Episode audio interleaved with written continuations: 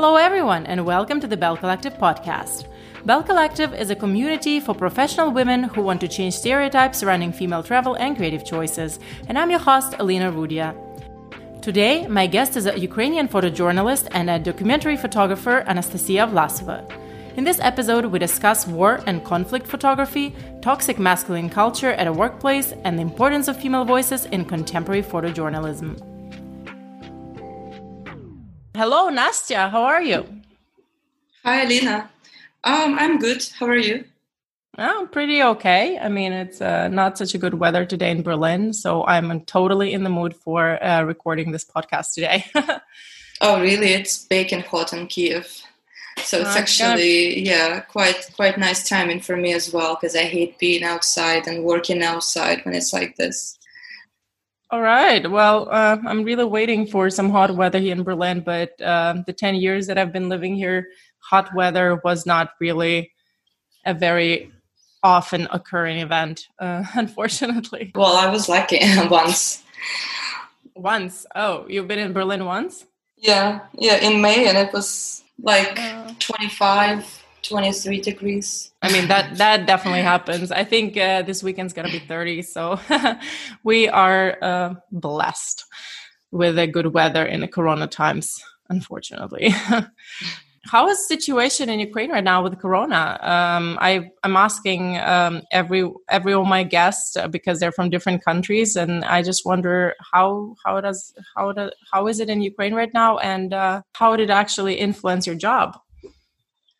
Well, it was pretty pretty hard in the very beginning because I had a few assignments with journalists who were supposed to come to uh, come to Ukraine, and we were supposed to go uh, to uh, the Donbass area, but it didn't happen just because the air connection got uh, cancelled, and I mean, so uh, I felt pretty desperate because I didn't really know how to adjust to the situation. And I mean, in the very beginning, the streets were empty, the public transport was off, and uh, it was really hard for me as for uh, somebody who works with people directly to uh, understand understand the new boundaries uh, mm-hmm. of the uh, new world and uh, especially I was doing the story about the uh, fears uh, that uh, came to people during the corona time. Um, it was dedicated to those uh, first um, uh, first level of uh, kind of easing in the uh, uh, quarantine from the government side.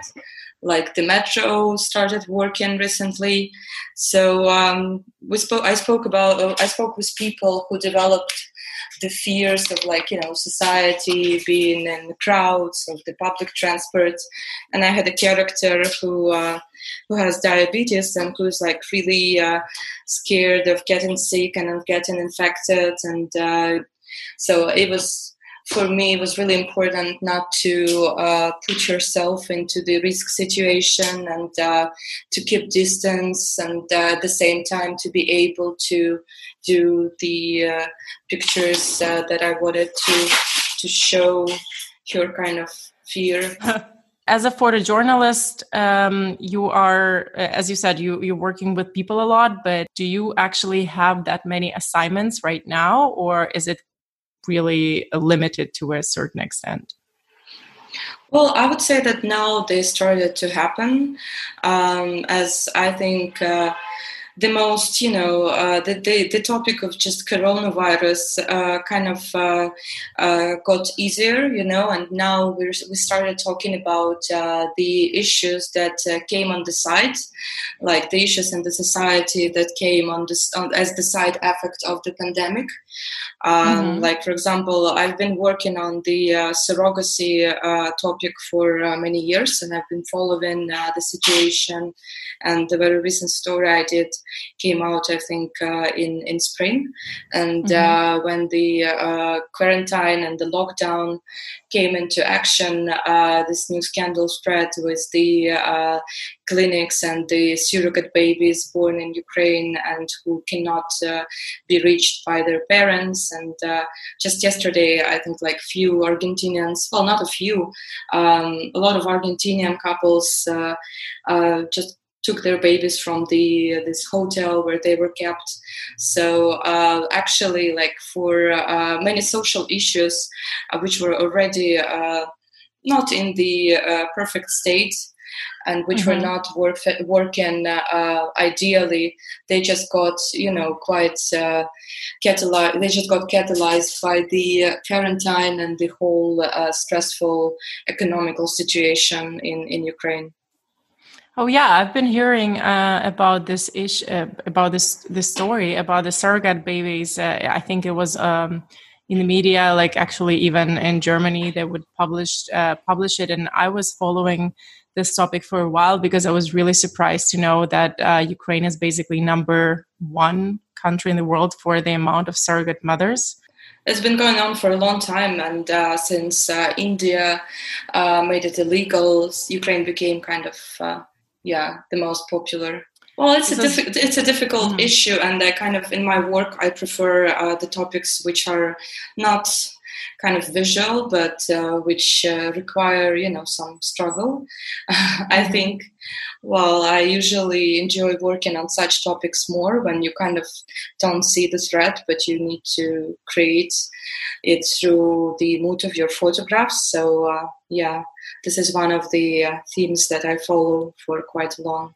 You are a photojournalist as well as documentary photographer. Uh, moreover, you're concentrated on uh, conflict and war photography.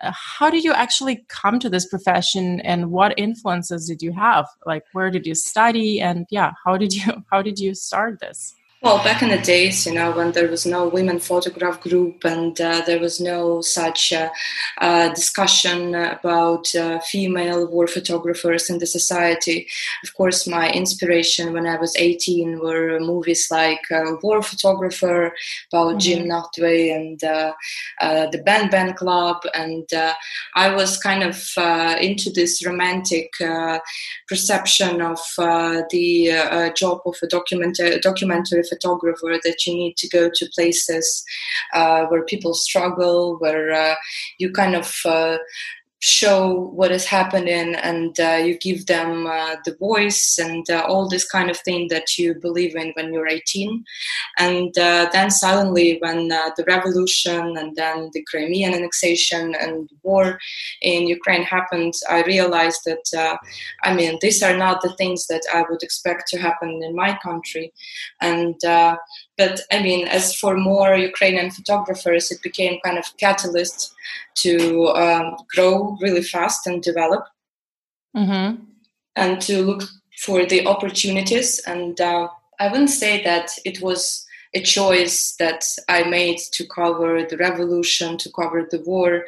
It felt like a route that. Uh, I found and that found me, and I just couldn't uh, say no to what was happening, and I couldn't stay uh, inside during the Euromaidan revolution, even though uh, during that time I was working with uh, uh, two male photographers uh, and it was actually like the photo editor was quite uh, patronizing and he was like you shouldn't go there and uh, would not allow me to do my work properly uh, and well, even though I kind of felt that that is the place where I need to be, and even when uh, I felt quite scared uh, at Hrushevskovo Street because uh, the uh, the gas grenade, tear gas grenades were exploding, and the uh, snipers were sitting on top of the building, and you should. You, you, you had to be aware of that, and uh, with all the uh, gear that you were carrying, like the mm-hmm. mask and the, vast i mean i get i was really like stressed and um, i was really scared. And uh, i remember even uh, calling my mom and saying i mean i feel that this is the place that where i need to be but i'm i'm scared. And she uh, she she knew that i'm stubborn. And uh, if i if i feel that something is uh, is my is my decision and something is uh, according to what I want to do in life that uh, mm-hmm. you can't say no to that. So she gave me an advice like saying, well, but you know that it's not going to end uh, like soon. So each day you can go there and like you you will finally adjust, you know. And I think that it's going to be easier for you. And um, I really respect her for that, for giving such you know support, mm-hmm. even though I don't think that she herself knew what I was getting into.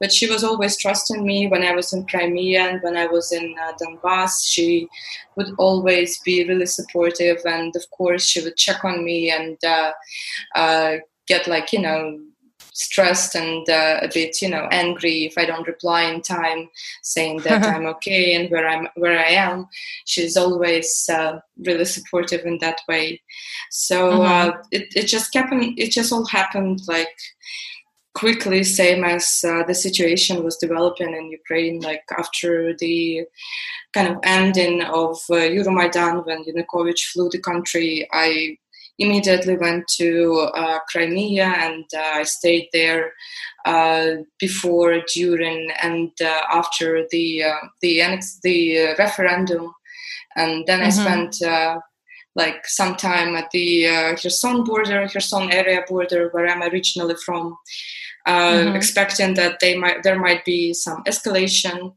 going on from the peninsula. Yeah, and then we thought about Odessa. So I and my and the journalist I usually work with, uh, Oksana Grytsenko, we went to Odessa area. And then when uh, the things started happening uh, in Donbass in early in early April, uh, so we went straight to Lugansk, and uh, that's how it all started. that's that's a huge journey. You actually kind of answered a lot of questions I was going to ask, but maybe we can go a little bit deeper, discussing in particular uh, aspects of your job. Like for example, you've mentioned that you worked with an editor and with male colleagues uh, when you first started. So uh, the question would be, uh, can you go a little bit deeper uh, whether you have encountered really like sexism and just uh, gender discrimination from your bosses or colleagues? And uh, what in your opinion are the main problems which women face in this industry uh, from your own experience probably in ukraine because that's mostly where you work? Well, i think that in, in, in my field uh, being a woman and coming into the profession, uh, which is uh, predominantly occupied by males, and uh, especially in, in our grounds, it's just this, you know, those prejudice that uh, they have that you're not going to make it that uh, it's just like some period of time like some few months or maybe a year that you're going to be into this but mm-hmm. you're not gonna you're not gonna make it like at uh, the physical shoots i think it's just those basic it comes from those basic prejudice that uh, this is a male profession and uh, women has mm-hmm. have nothing to do with it and uh, basically 20 years ago in ukraine there among women photographers there used to be just uh, Mila Teshaieva and Anya Vaitenka. I might not be knowing of uh, somebody working like in the uh, photojournalism field in modern Ukraine. Um, mm-hmm. But I think that's basically it. So I just feel that you feel this pressure from uh, editors and from uh, male colleagues that uh, you're just not going to make it and they don't take you seriously. Even uh, recently, a friend of mine, um, Oksana who is uh, also mm-hmm. a documentary photographer in Ukraine, and uh, she she's done a few projects that's been published uh, in Washington Post and uh, in many other uh, foreign media outlets. And still, she just recently described me the situation when she went to, I think it was a women's march, and she carried two cameras because one mm-hmm. was that she uh, borrowed from her uh, partner, who's also a photographer, and uh, our common friend uh, met her, and uh, he greeted her with like, "Oh, hey, Oksana, so you're like a real photographer today. You're carrying two uh, cameras, right?" And yeah, so I think it's just it takes much more time for you to get into this uh, serious, you know, understanding by male colleagues. And for me, I think it mm-hmm. happened after uh, most of them saw me working in uh, Donbass. That's how I kind of, uh, yeah, got into this uh, crowd of, you know, people who treat you as a photographer because you're a woman. Yeah it's it's it's, it's kind of a longer process even though like you you encounter much younger colleagues male colleagues who uh, have been to the uh, profession uh, uh, not that long but you still that mm-hmm. they kind of connect and they kind of you know get this respect much faster than uh, females. It was this us uh, secretary of state pompeo visit to ukraine uh, like you know this really protocol hand, handshake shoot. Uh, and there was a huge crowd of photographers and videographers and uh, i was the only female photographer in that crowd. Mm-hmm. and uh, yeah uh, we went there with oksana Parafeniuk also. She but she wasn't photographing for the wire that day. And she she was the one who actually noticed it because she was like standing from from the side that basically yeah. it was just me who was a female photographer in that huge crowd of yeah videographers and photographers. So it's it is pretty raw here in mm-hmm. terms of uh, that. And I've also heard the stories from mm. uh, my female colleagues uh, who worked for the uh, Ukrainian uh, newspaper Segodnya today mm-hmm. that uh, she had to sign the contract when she was hired for the job that she's not going to be getting pregnant in the next three years. And mm-hmm. she didn't really take it seriously because she was like, well, I mean, I did sign it, but uh, I know that if I meet a person and I really want to have a baby, I will not care about any kind of uh, contracts that I sign. But anyway, I mean, the the the fact that uh, male photographers don't need to sign that thing, and mm-hmm. they don't, uh, the the expectations are much higher for the female photographers. I mean, for yeah. for myself, remembering of how I was starting and uh, these early years at the Kyiv Post, uh, when my male colleagues, the photo editor and the photographer, used to criticize my shoots like really out loud, uh, so that the whole newsroom could hear like, "Oh, these images are so much shit that we can't publish them even online." you know i mean and they and they did it and they did not do it to anyone else to any other male photographers. No no they didn't. Okay. even the uh, colleague of mine which I actually introduced uh, to to the uh, office because uh, our other photographer got traumatized on the shoot and uh, like we were looking for uh, somebody to replace him while he was on recovery like quite immediately and uh, I reached out to a friend of mine for uh, for that time who recently, I mean, he was photographing on film, like you know, some street photography and stuff like that. And he recently bought a digital camera, and mm-hmm. uh, he was uh, doing some freelance, but looking for a job. And uh, I actually introduced him to to the office, so he was like really quite new to the uh, photojournalism, like newsroom like kind of newspaper journalist thing and the thing that we were doing.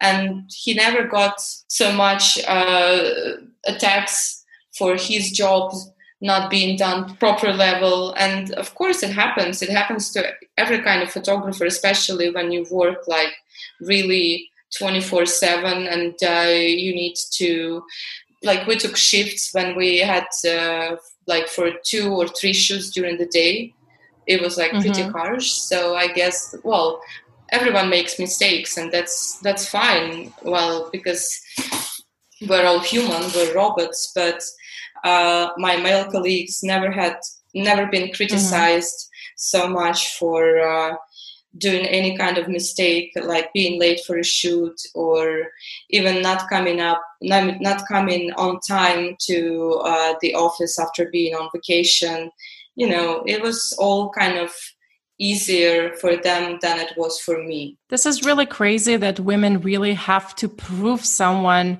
not just to themselves but like to all these men around them that they are basically like you have to kind of like prove that you can play with them in the same you know on the same playground even though obviously you shouldn't be doing this you know this is why it's so great that uh, organizations like women photograph uh, actually exist because then you actually meet other women and not and you're not just surrounded by by men who are having their own little club and they're not basically I mean, as if you need to, some kind of initiation to get accepted to to their club. Like you need to prove that you are like ten times better than any kind of male photographer in order to just get a get a foot into into their space. This is this is ridiculous that we still have to do it.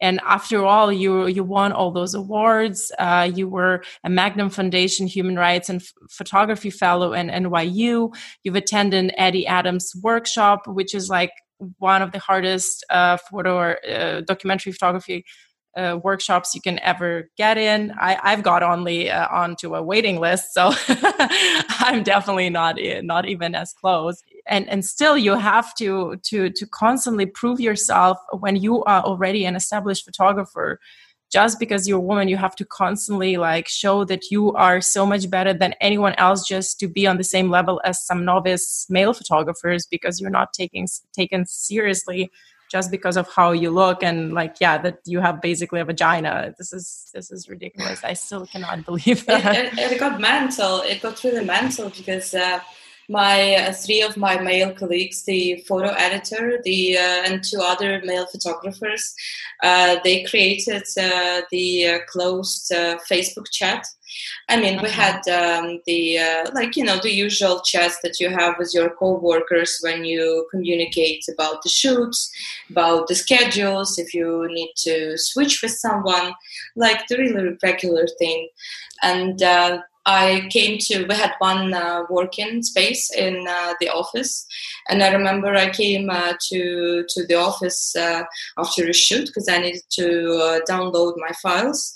And um, I opened the uh, our working computer and like somebody just forgot to uh, switch off the uh, the Facebook page, and the first thing I saw was that uh, was this Facebook chat and the uh, messages uh, with my name popping uh, popping up, you know. So mm-hmm. yeah, I discovered this close chat for them where three adult men were really like constantly discussing what I do, how how much I earn for my job uh, how much I think that uh, I'm good, but I'm not, comparing my work to some like already established photographers uh, and to the things that they've done for uh, several years. It got, I was, it, it was really ridiculous, but it felt like really disgusting because I assume that it happens not only on my working place and uh, these toxic masculine uh, male society, male communities at work, I think they also get really jealous if uh, somebody who they think is a lower class and uh, a lower gender to them uh, can do good at their work and to mm-hmm. actually have some success and also mm-hmm. be younger than them. Mm-hmm. This is, you know, you you're t- you're telling me this. This is uh, almost good to hear because that that exact thing happened to me. I mean, I I'm a travel photographer and I was traveling with a bunch of guys uh, far away. Um, yeah, I was the only woman on the in the group, and we were doing uh, promoting a tourist destination. I'm not gonna be like uh, telling names or. Uh, I mean, if they ever hear this, they they they will know exactly who they are and we had a little group chat uh, with all of us on whatsapp and we were also discussing like oh are we going to go there tomorrow and you know like i thought oh those guys are cool you know like it's, it's nice we had some like really great time together while we were in the capital city and then we moved actually together to a different part of the country where i was just alone with them without any like tourism people where there were actually some women as well. So i was the only woman. And then when that's when i'm discovered that they created a little group chat. They were discussing me. They were discussing uh, women photographers because i told them quite proudly and i thought they would support me because you know they were mostly germans and uh, yeah i thought they would support like the idea that like i've created this uh, female travel photography group um, bell collective and instead of that they were making fun of women they were making fun of me. They were constantly yeah basically also uh, judging uh, me and other women on their uh, appearance. So uh, I learned that apparently, yeah, if you are a female photographer or any kind of professional and you want to have some with some men, it's either they want to fuck you or they just want to fuck with you. So it's either that or that.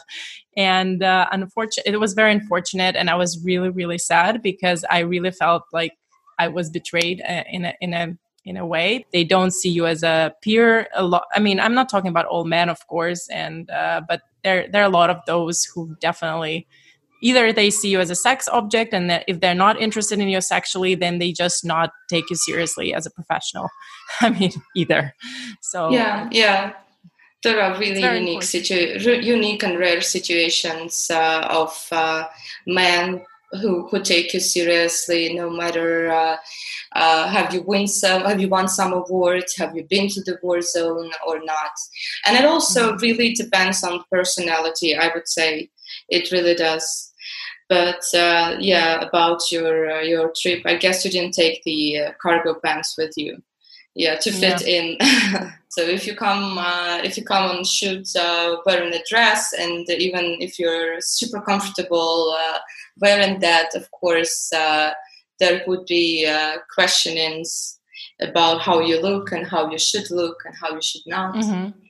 yeah yeah well i mean maybe in europe it's a little bit different of course because i've never I, I never tried to really like wear a dress or really fit in or you know, I never thought of this. I think here it's a little bit still a little bit different than in Ukraine for sure, and maybe even much different because generally, um, I think there are particular gender issues in Ukrainian society which are still quite different, even though sometimes I can't even understand where they're coming from because I think during the Soviet times, women were working uh, alongside men, uh, like in on the factories. They were doing all the work. They were not not really housewives. So I don't know where this particular attitude is coming from now that you know all women are just yeah interior inferior to men are there actually particular gender issues in ukraine which you would like to address? I mean you already talked about your job but maybe i mean obviously all these things are taking yeah. their roots in the gender issues in ukrainian society. Yeah, I would say it's really hard when you go uh, to some rural areas, even working at uh, the war zone and uh, communicating with uh, servicemen from different parts of uh, Ukraine uh, who probably are not that you know gender educated. can be really hard because from at the first glance, like you get access like easier than men because it's just easier to to connect and uh, to to trust a woman i would say and mm-hmm. uh, yeah i think it's also one of the factors why they started hiring more uh, women to the new police. But at the same time when you get really uh, harassed from the uh, side of you know some random people from uh, no matter is it like Bakhmut or Severodonetsk or Chernihiv or uh, mm-hmm. some village that you take a marshrutka from. If you if you were a male, it would be just much easier to feel safer uh, on the street, to feel safer uh, with uh, the driver in the car, and you know that you're carrying an equipment. And uh, I had situations like really when uh, I was working like uh, at uh, some checkpoint or uh, yeah, I was at the checkpoint that time when some military commander from the very beginning he met me and my female colleague journalist Oksana mm he was constantly saying like, oh, if it was me, I wouldn't allow women cross even like the first checkpoint, like even to go to Konstantinovka, uh, where you can go by train. Uh, like women shouldn't be allowed to the war zone like women should sit at home and uh, make borscht and uh, pierogi, you know, like literally. And Oh, uh, you know, you hear that the first time, and then he says that the second time, and then the third time. And you're a human being. I mean, constantly, like, of course, I I replied saying like okay, I mean, you're uh, a serviceman here, and uh, I'm a photojournalist here. Maybe we should both do our job and like not interrupt each other. After which he got like really aggressive and really like jumping on on me, screaming that uh, I will break your camera, get out of here, you shouldn't be working here, like get out, screaming and shouting and looking like he's not like he's insane and uh, even like the the soldiers who were uh, next to him i mean we of course i, I stepped back and uh, the sol- the soldier the other soldiers uh, they just uh, took us back to um, the other side of the checkpoint and said like Mhm. just wait in here and he will go like somewhere he has to go now and then you can continue you shouldn't Okay. you shouldn't bother by that so at least from their side it was like adequate and it was it was fine and uh, i would say from uh, my experience of working with uh, servicemen like for the first 15 minutes of uh, your conversation you should mention in uh, the dialogue places you've been areas you've worked to show that you're in the area that you're Mhm. uh, not some random girl who came from kiev like they, they Okay. call you like девочки like girls girls like that's Mhm. how they uh, res- like they, they respond to you and uh, that's how you yeah you, so you also need to like you know prove that you're uh, uh, you're here not uh, by some uh, accident that you're doing your job and you're, you're, you're a real photographer not some girl with the camera. So at least in this case it was kind of adequate. I mean it's just really hard because uh, together with the issues of uh, your job in the conflict area like Mhm. getting access uh, being safe and uh, thinking about uh, doing a story and uh, following your narrative you also need to constantly be aware that uh, you need to prove yourself and uh, there may be situations with some really inadequate men who Mhm. can get really aggressive and not give you access just because you're a girl, девочка. Okay.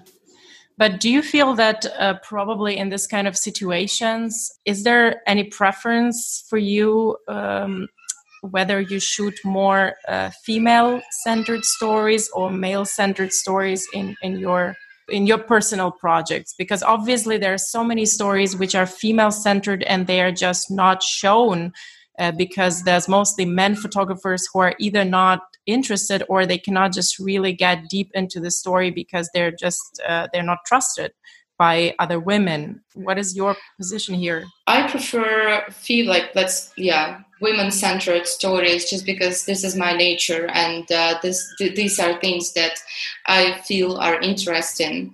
Uh, even like surrogacy, I'm not. I don't have uh, a child, and uh, I'm not actually into kids, and I don't really plan having kids. But I think that these topics are that that concern female body and uh, the way women are treated in the society just because i'm one of them and uh, i cannot stay uh, silent while i see that so many female issues are being muted in Mhm. ukraine just because the issue of sexism and uh, gender education is in, on such you know i would say middle eastern level like you you you, you can find and you can meet uh, men from kiev from like lviv or like kharkiv or like big Mhm. cities who uh, know what sexism is who are aware of uh, the problematics but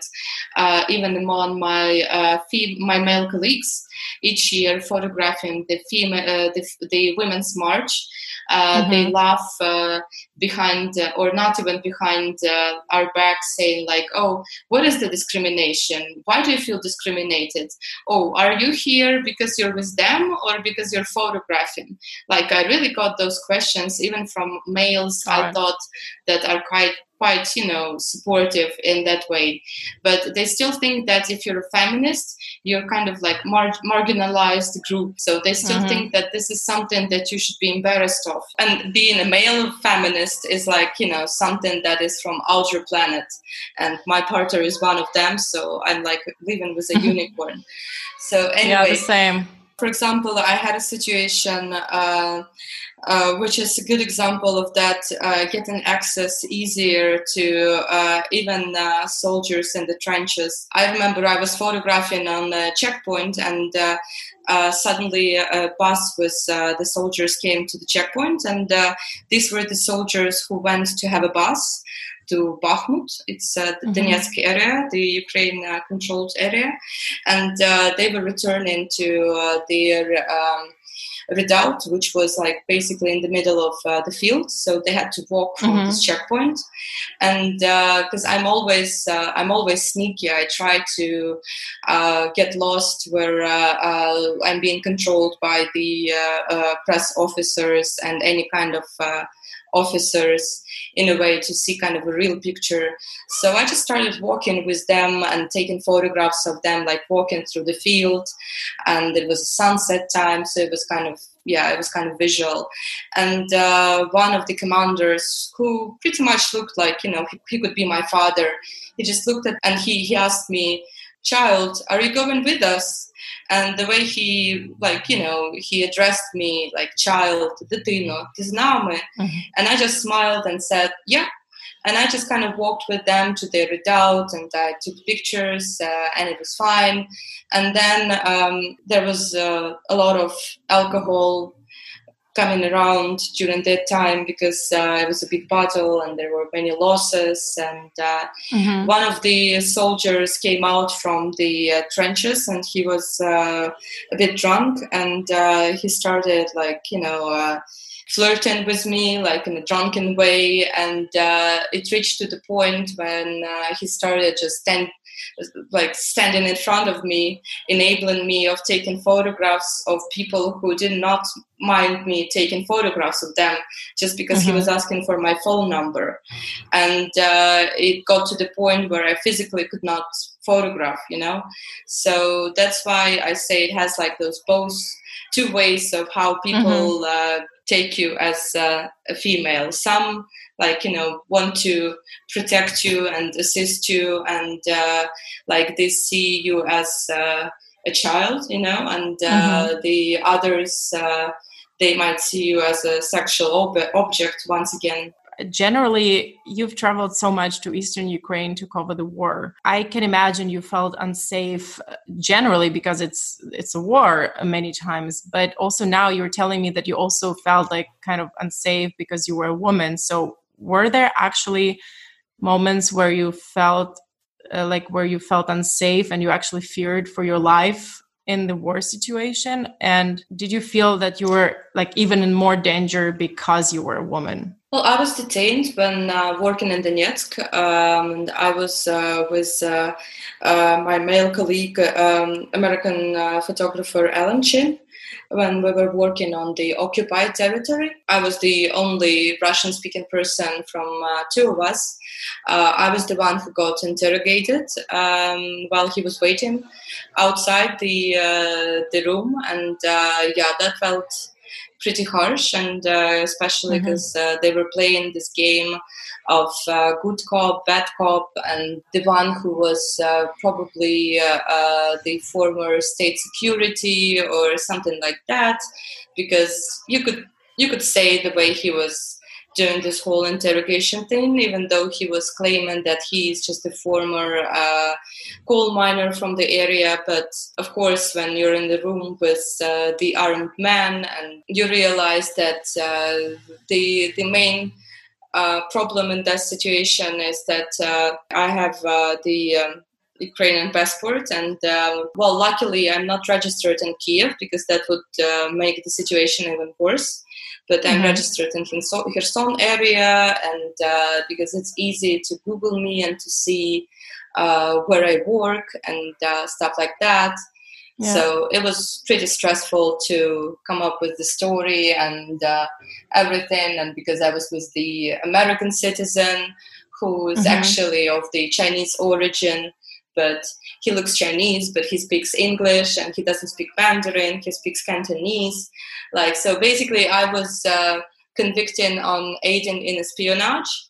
So mm-hmm. yeah, oh, he God. was uh, yeah yeah. So it, it was really ridiculous if to go into the details, but yeah, it felt pretty uh, pretty scary. And uh, we spoke about it with Alan when it all ended, uh, mm-hmm. because afterwards, when we finished our interrogation part, they said that they will let us go just because their shift was ending, and uh, they will were kind of bored, and they had some newcomers coming in.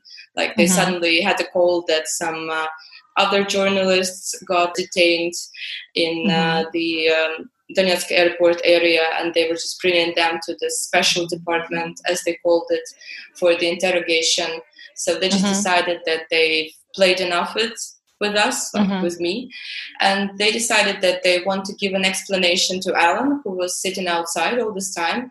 So they brought Alan, and uh, like for an hour, they were explaining. The, the guy was explaining to him, uh, like in a gentle manner, and by that point, we already had. Uh, uh, our tea and basically how I understood that uh, the the ice have cracked is uh, when I asked for the tea and uh, they uh-huh. brought it in and then i said well do you have sugar and he was like yeah and he had to come back for sugar and when i realized that uh, that's when i realized that uh, the, the ice has cracked and now like we're safe. So uh, we were already drinking tea, but he was like really for for this uh, hour explaining to Alan what had happened, why they detained us, uh, and why they had to do that. And I was like, "Fuck!" It went on for an hour. I was like so tired. I like literally could not like speak physically anymore, and like oh, yeah. doing the translation and stuff. This is like some well, really really harsh stuff. I mean, I I cannot imagine like this is really something where you you you don't even know like what to do or what's going to happen especially if you do if you deal with people who might or might not be like special services at the same time. Uh, you don't really know what are they going to do. I mean whether they're going to respect uh, that you're a journalist or they're just going to do whatever they want. And i mean we all hear the stories how journalists get uh, killed, detained, uh, they get captured. Uh. You never play a hero. I mean, that's how you deal yeah. with this situation. You gotta negotiate. Only in the movies you see like heroes being under interrogation and stuff like that. Yeah, I so. guess. I guess sometimes it's smarter to just uh, play whatever. You play different want. roles. Yeah. yeah. Um, I have, a, let's go a little bit away from the gender issue. I mean, I have still a few questions to you about the photography and the um, specifics and uh, kind of ethics um, of photojournalism and documentary photography. And uh, basically, photojournalism and documentary photography, uh, they are more believable by gen- like for general public because they're supposed to show reality and uh, they're presumably not staged.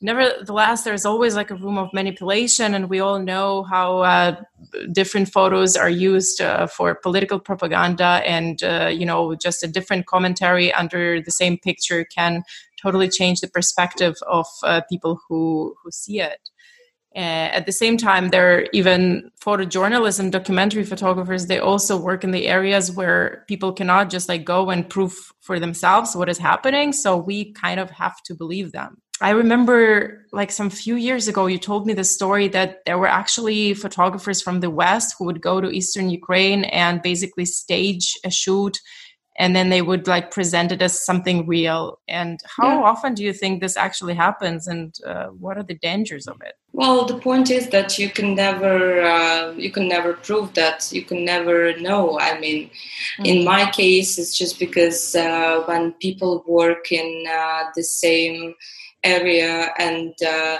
they uh, meet uh, kind of the same people. Like there are there are uh, stories uh, about it, and uh, what actually kind of developed my approach is uh, that people, even from the small villages, even the one who could never, like, you know, write to uh, big media outlets who publish their stories to say that this was wrong or like my story was manipulated or I did mm-hmm. not give my, uh, uh, I did not say that you can mention uh, my name or stuff like that. You know, mm-hmm. even people who cannot uh, do that, they still understand what is false. They still understand when you're lying to them. And uh, well, I, I usually keep that in mind. I always keep that in mind and then being really transparent with uh, my characters. And mm-hmm. especially in the cases where uh, I need to hide the, hide the identity. And uh, like, for example, the story was uh, about surrogacy in Ukraine. Uh, I'm photographing the surrogate mothers and I'm hiding mostly, mostly hiding their identity. Uh, mm-hmm. By this point, there's been only one uh, one woman who uh, wanted who didn't want uh, her identity hidden. Um, so I usually show them photographs uh, straight from my camera. I'm explaining them to I'm mm-hmm. explaining them what I'm gonna do, what I'm doing, and showing them the images so that feel they feel okay with that. And uh, recently, I've I, I, met the same surrogate mother I photographed uh, early this year, and uh, she's now uh, to give about to give birth uh, and i saw her like at the early stages of her program. And um, uh, we did an interview with her and i was photographing uh, her her son and her husband uh, who stayed in this apartment uh, in kiev.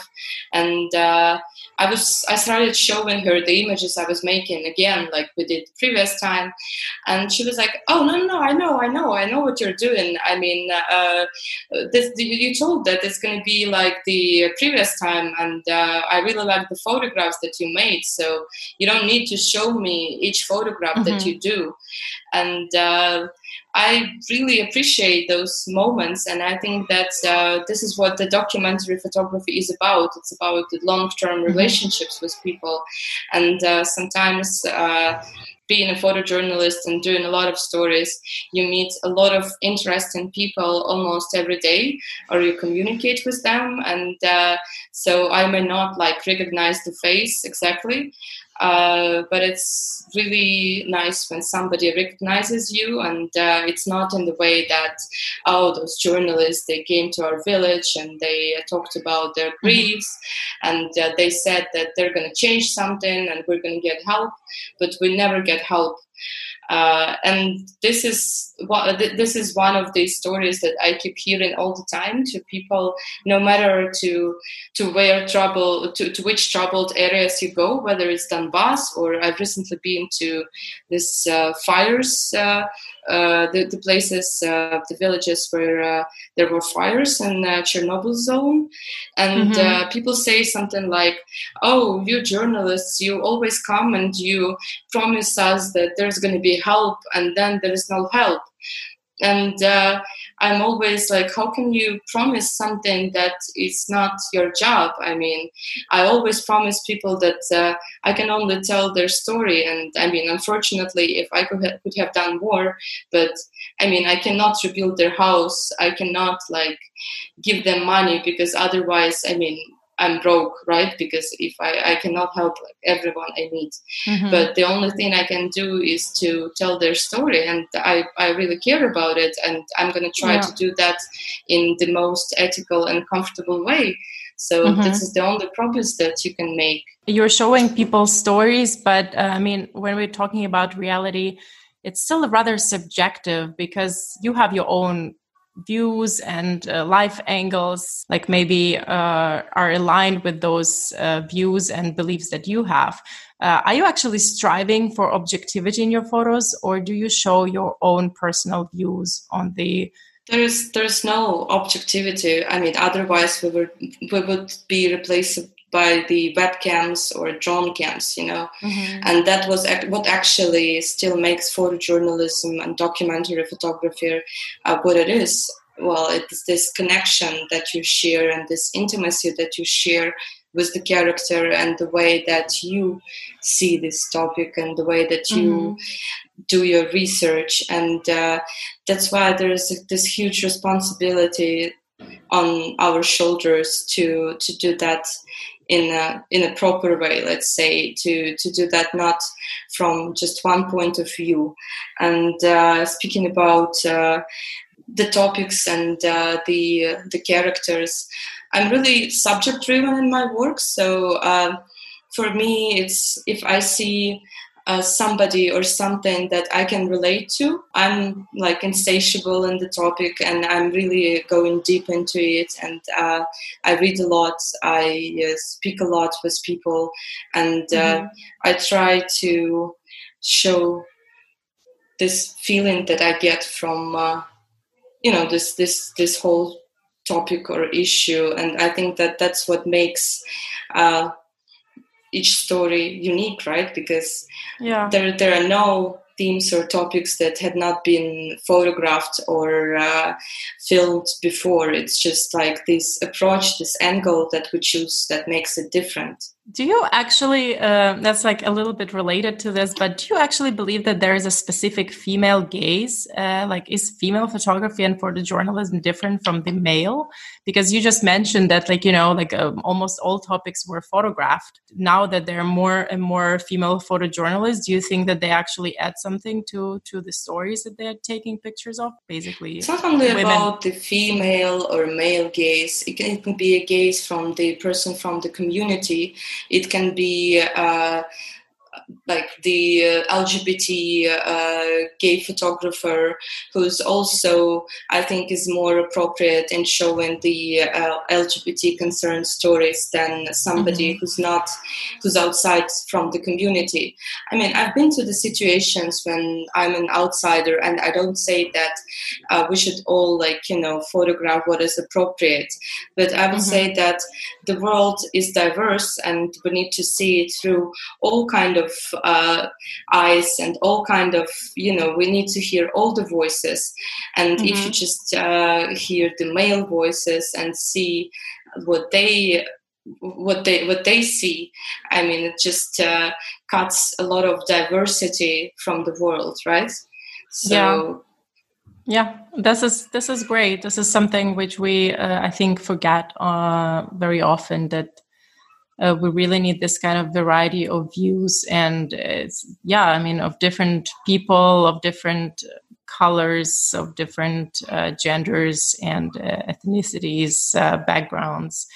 Uh, because yeah I, I, mean if it's if it's all photographed by a white male uh, whether it's a story from from uh, from the U.S. riots, or is it a story in the eastern Ukraine? And um, sometimes it's just like maybe really lacking lacking the angle uh, of the people who are closer to to the subject matter and for whom it really probably matters on a personal level. I would say that it's also about uh, the uh, vulnerability of the situation of the mm-hmm. uh, female uh, subject, female character. Uh, mm-hmm. I actually prefer character more. yeah. Uh, but uh, like for example, if uh, there's a woman who's been the victim of domestic violence, for example, I think it's more. It would be more appropriate to for the editors to hire the female crew to work with uh, the character other Absolutely. than uh, yeah because uh, you just realize some some logic things that uh, you need to you need to adjust to the subject and to the mm-hmm. topic and to find people who are the most appropriate for that particular story. And uh, it's same about uh, local photographers, hiring, hiring, local journalists and photographers, other than uh, uh flying, you know, some uh, international American or European photographers to show uh, how they see Ukrainian war in an assignment, which is like two weeks. No matter mm-hmm. how good your fixer, local fixer is, but I think that of course, local voices would go more in depth in their mm-hmm. narrative. Uh, so, uh, just to finish our quite long interview, I mean, it was so amazing to talk to you uh, on so many levels, but it's, it's just so interesting to to see your perspective on on the things and how brave you are and how you traveled uh, to the most dangerous uh, spots in uh, in in Europe right now. You, you can say, but give give probably some words of advice to the younger generation, probably to the younger generation of uh, of, of uh, women photographers. I believe that there are lots of girls who would love to have such a role model as you. So, what what would be your words of advice? I would say that you you have to listen to yourself always, and uh, I wouldn't say that uh, you shouldn't be listening to what other men say because women can also be quite patronizing and quite pushy. Uh, so like both both options uh, are possible, but I would say that you you should always first think about what you want to do and how you want to show things, and not about uh, the rules which are so popular in our part, part of the world. Um, mm-hmm. when uh, now I explain uh, even like some basic uh, logic of how the camera works to to some of my friends, uh, females and not females, and they ask me about. But tell me, tell me about the composition. Tell me about how everything should be like on the frame. And I'm like, there there are basically no rules uh, because I think that in uh, in the field of photojournalism, photojournalism and documentary photography, it's all about your perception and it's all mm. about mm. this kind of uh, intimacy and this kind of magic that you create with uh, your photograph and there shouldn't be any pressuring uh, from uh, the side of what you must get or uh, what you uh, should do in this or that situation because we're already a lot, we're already pressured as uh, female photographers like even mm-hmm. Uh, when hired by the media outlets um, i think that this first expectation from you as from a female is that you're gonna fail you're gonna fail that you're not gonna make it. And uh, this pressure we also feel on ourselves that you know if you do something wrong that they're gonna say that oh that's because we hired a female that's why she did something wrong. This is oh, yeah. no surprise. Mm-hmm. yeah.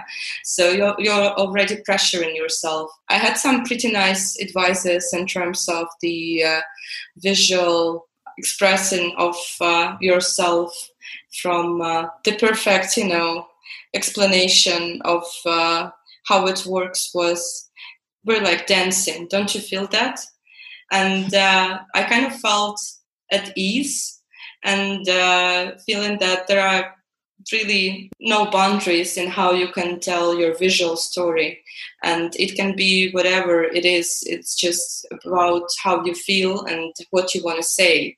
Like if you have a message then there are numerous way of delivering it. These are really great advice and this is really great words um, anastasia. I mean i really really am happy that i talked to you today. And uh, all your stories that uh, i mean they're I'm pretty sure there's the whole movie or a Netflix series hidden somewhere in there. So um, I'm I'm really wishing you all the best in your future work. I really hope to see you again when I'm back to Ukraine someday. And uh, thank you very much for joining me today. And uh, yeah, goodbye. Thanks. It was a pleasure. and it is a wrap. Thank you for listening till the end of our Rebel Collective podcast. Talking to Anastasia about gender issues in Ukraine really touched a chord, and I'm really proud and happy that professional women like her are surviving and thriving despite all prejudice and stereotypes. I'm looking forward to speaking to more inspiring women in the podcasts to come, so please subscribe, tell a friend about Rebel Collective, and stay out of a box.